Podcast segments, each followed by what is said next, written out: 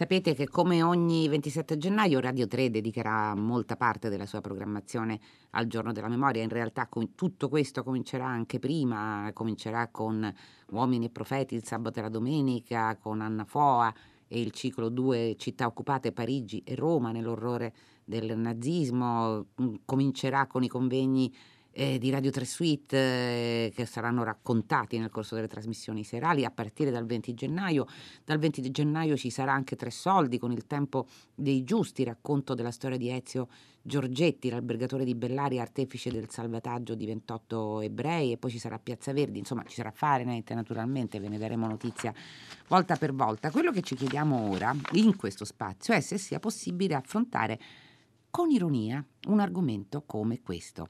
Ma non solo la Shoah, l'antisemitismo e magari immaginare un mondo dove la Shoah infine viene disconosciuta dal trionfo del negazionismo, complice eh, quella che sembrava una bugia innocente del protagonista. Si chiama il romanzo Olocaustico, esce per Giuntina, l'ha scritto Alberto Caviglia, che ne studi con noi. Buon pomeriggio. Buon pomeriggio. In realtà è una bugia neanche troppo innocente, perché il protagonista, che si chiama Davide Piperno, è un giovane ebreo romano, sogna di diventare regista di fantascienza, anche una sceneggiatura, la Lucertola mutante, che è un po' sull'onda dei vecchi film di Godzilla, e sogna di girarlo, si trasferisce eh, in Israele, infine, spinto, spinto a metà, diciamo così, dalla, dalla sua famiglia e eh, per sbarcare il lunario fa interviste ai sopravvissuti per lo Yad Vashem. Solo che i sopravvissuti cominciano a essere molto pochi e da qui parte l'idea che poi avrà conseguenze nefaste. La sua idea da dove è partita? Ah, direi che è partita da due diverse suggestioni. Intanto ehm, è successo che piano piano ehm, ho iniziato a rendermi conto che la scomparsa degli ultimi testimoni, di cui sono io a mia volta testimone, stava iniziando ad angosciarmi e ho cercato di capire come poteva essere. Sicuramente il motivo è che sono sempre meno e che ormai appunto tra, tra pochi anni purtroppo eh, scompariranno. Però allo stesso tempo ho iniziato a rendermi conto che eh, uno dei motivi per cui ero così angosciato è che forse questi testimoni negli ultimi anni hanno iniziato a rivestire un, un ruolo diverso, più importante questo perché eh, io penso che siamo in un'era in cui siamo sempre più abituati a mettere in discussione tutto quello che è scritto, documentato, fotografato e forse il testimone reale in carne ed ossa eh, rappresenta ormai veramente l'unico antidoto per poter contrastare tutti i movimenti revisionisti o addirittura negazionisti che tentano in un modo o nell'altro di ridimensionare, se non addirittura negare, la portata storica di, della Shoah. Quindi da una parte c'era, mm, c'era, tutta questa serie di pensieri. Parallelamente ho conosciuto un ragazzo che lavora allo Yad Vashem, che è appunto il museo eh, della Shoah che si trova a Gerusalemme, è un po' il perno attorno a cui ruota tutto il libro che, che ho scritto e che fa veramente questo, questo lavoro, perché non è un, un, lavoro inventato, veramente lo Yad Vashem eh, da tanti anni ormai, eh, tra, varie, tra, le varie eh, cose che, che fa per, per, documentare e tramandare eh, la Shoah, eh, si occupa di intervistare gli ultimissimi testimoni, cioè quelli presenti in Israele che vivono lì e che ancora non hanno rilasciato la loro intervista. E ho trovato che questo mestiere fosse estremamente interessante per tanti motivi e, e, mi sono anche iniziato a chiedere come vive un ragazzo che appunto per È lavoro... La terza generazione poi. La terza fatto. generazione appunto un ragazzo che si trova per lavoro a, a, confrontarsi tutti i giorni con questi testimoni, perché ascoltare un, un testimone può essere un'esperienza fortissima, tragica, de- devastante. Però mi sono detto sì, se ne ascolti uno è così, se poi invece tutti i giorni ti trovi lì a, a registrare più e più interviste, come diventa questo lavoro? Diventa una cosa automatica, diventa qualcosa a cui ti disaffezioni, ti allontani, lo fai in maniera automatica. E quindi ho, ho, iniziato a interessarmi a tutto questo e avvicinarmi al, al museo e a chi lavorava là dentro, eh, facendo un lavoro di documentazione che poi mi ha portato a, all'idea di questo romanzo. Ecco, David eh, appunto è la terza generazione, è quello che accetta questo lavoro quasi per ripiego. A Roma mh, mm, ha, vivuto, ha, ha vissuto senza aver lei scrive non mai essere stato sedotto da richiami sionisti, non ha mai capito perché tanti ebrei romani si dichiarano legati a Israele, è abbastanza indifferente, come se avesse ascoltato troppe storie per poter, poterne essere coinvolte. Tant'è vero che noi lo conosciamo all'inizio mentre intervista, quasi un po' annoiato, uno di questi anzianissimi sopravvissuti che si, si addormenta durante l'intervista, vuole fare altro, non gli interessa affatto.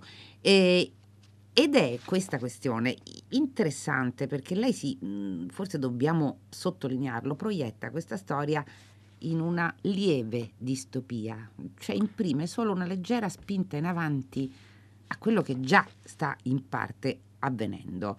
Eh, si parla per esempio di, di, quello che è successo in Francia dove viene approvata una legge che prevede una revisione dei testi scolastici nei licei dove la parte riguardante la Shoah sarebbe stata drasticamente ridimensionata, addirittura sostituendo con 6 milioni di vittime con molte vittime ebree e poi con l'aumento del negazionismo, per l'appunto, però è solo una spinta, insisto, lieve rispetto alla realtà.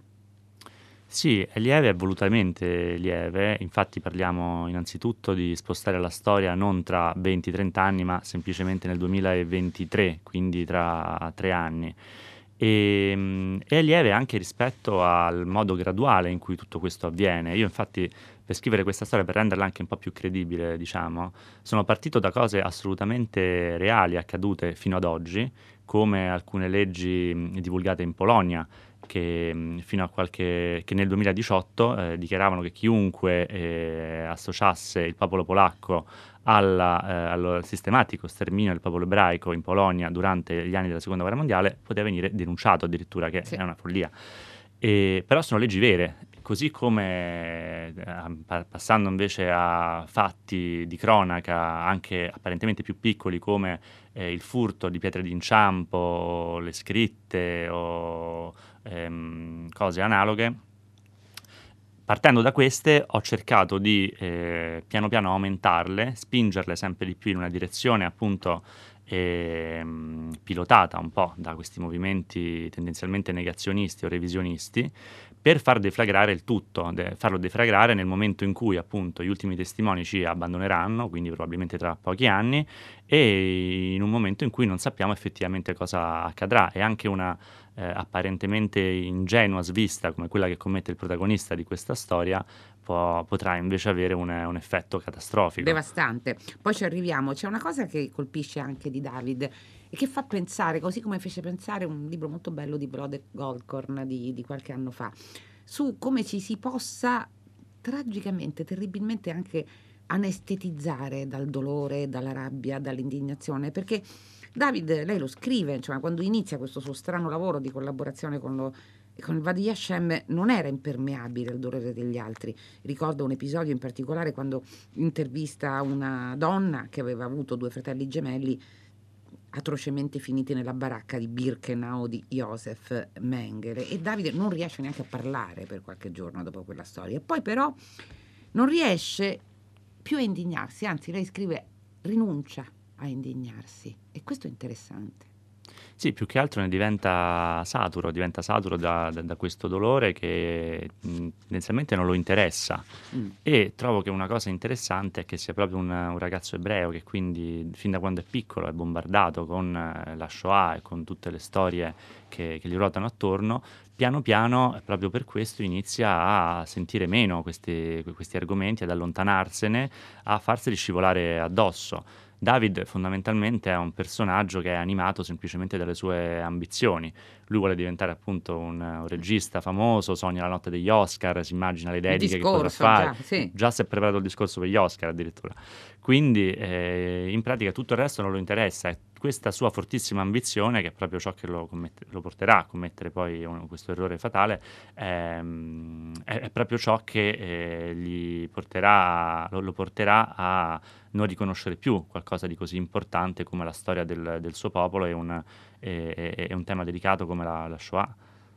Senta, eh, torniamo alla Polonia, quello che lei diceva. Diciamo, lei immagina che accadono altre, accadano altre cose, che chiuda il Museo ebraico di Berlino, che l'Ungheria approvi la stessa legge che solleva il paese da ogni responsabilità sulla deportazione degli ebrei ungheresi. E anche in Italia, lei scrive, un gruppo populista arrivato al potere in quegli anni aveva proposto un disegno di legge per intitolare una piazza a Benito Mussolini, riuscendoci peraltro e, e riuscendo anche a svincolare attraverso una campagna in rete il duce dalle responsabilità dirette sull'emanazione delle leggi razziali. Eh sì, questo... Potrebbe accadere. Ah, io non la vedo così difficile, così lontano questo scenario. Eh, sicuramente suona inquietante, soprattutto quando si sommano una serie di, di, accadimenti come questi nei vari paesi europei, che sono proprio un po' la, la culla del, della nostra storia.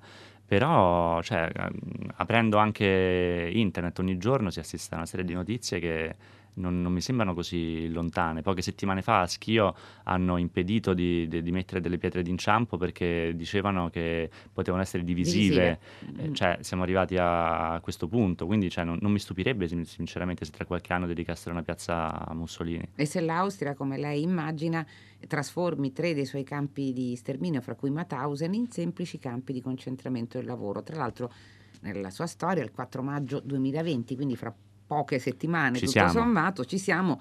Eh, ad Auschwitz vengono trafugati moltissimi reperti e viene distrutto l'unico forno crematorio che i tedeschi non erano riusciti a demolire al termine della guerra. Anche la Francia si interroga sulla necessità di ridimensionare la vicenda e che cosa succede? Succede che l'afflusso di visitatori a Yad Vashem diminuisce e qui David ha l'idea, che possiamo anche dire, eh, eh, perché insomma, sarebbe piuttosto difficile girarci intorno, insomma, crea un falso, intervista un falso sopravvissuto, visto che i sopravvissuti sono ormai, eh, sono ormai morti tutti quanti, non ce n'è più nessuno, e lui attribuisce una storia a una, una persona che non era mai stata eh, deportata.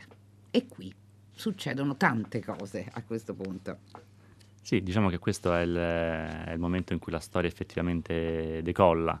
E mh, mm, ciò che mi divertiva è, era appunto far compiere una scelta così estrema e, e, così inconsapevole a questo protagonista semplicemente perché è bombardato da tantissime pressioni di diverso tipo e ha una madre ansiosa che lo chiama dall'Italia, una fidanzata, tantissime altre cose che non gli permettono di poter perdere questo lavoro, deve assolutamente trovare una strada per fare questo film, deve assolutamente trovare un, uh, un colpo di genio, diciamo, che gli permetta di, di, di, creare le condizioni per farlo.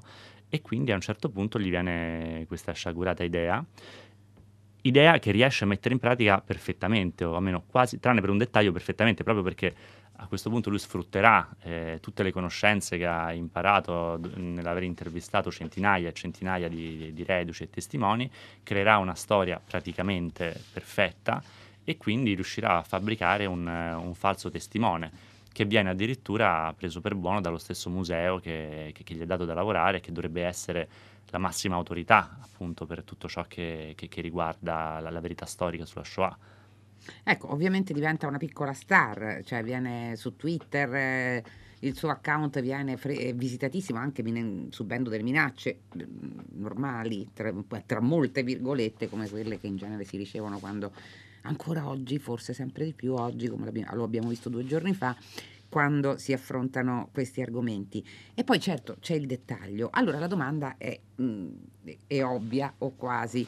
Eh, quando si fa qualcosa magari a fin di bene, inizialmente per sé, ma poi man mano che la vicenda procede, beh, è sempre meno per sé, perché poi Davide capisce qual è l'importanza di preservare la memoria, perché quando la storia si rovescia, quindi quando il falso viene scoperto, come spesso avviene, anzi come sempre avviene, le tesi dei negazionisti e dei revisionisti vengono rafforzate. Se questa era una bugia, tutto è una bugia. Sì, esattamente. Qui entra in ballo proprio i- tutta una serie di meccanismi mediatici che negli ultimi anni sono sempre più eh, evidenti, sia nel dare eh, credibilità e prestigio a Davide nel momento in cui appunto presenta questa intervista, quindi diventa improvvisamente una star mediatica, viene invitato a qualsiasi telegiornale, viene- il suo nome viene ripreso dalle più importanti agenzie estere e quindi c'è questo momento di grandissimo successo. Così come sale in alto, eh, a un certo punto viene scagliato in basso nel momento in cui questa sua intervista inizia diciamo, a scricchiolare, quando inizialmente un piccolo dettaglio su cui non è stato attento eh, attira l'attenzione del mondo accademico. Questa notizia piano piano si sparge, e come appunto hai detto eh, accade che i negazionisti iniziano a sfruttarla, a strumentalizzarla a loro vantaggio eh, sfruttando proprio tutti quei principi tipici del negazionismo, no? andando a, a, prendere un piccolo dettaglio e dire ah però se possiamo mettere in dubbio questo, se su questo può esserci un dubbio vuol dire che tutto il resto può crollare, che è un po' un... Um, un sistema appunto molto subdolo eh sì. che, su cui fanno perno loro e succede esattamente la stessa cosa. E anche il motivo per cui bisogna sempre si discute, spesso l'abbiamo fatto anche noi qui tante volte a Fahrenheit, bisogna essere poi attentissimi alla veridicità di quel che si diffonde, anche se lo scopo è nobile. Insomma, si arriva fino alle Nazioni Unite.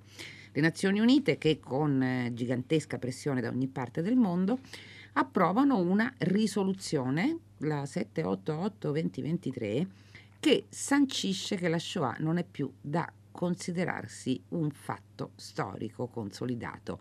Quella risoluzione viene approvata, quindi improvvisamente fra pochi anni la Shoah esce dalla verità storica e diventa qualcos'altro, diventa quasi una leggenda.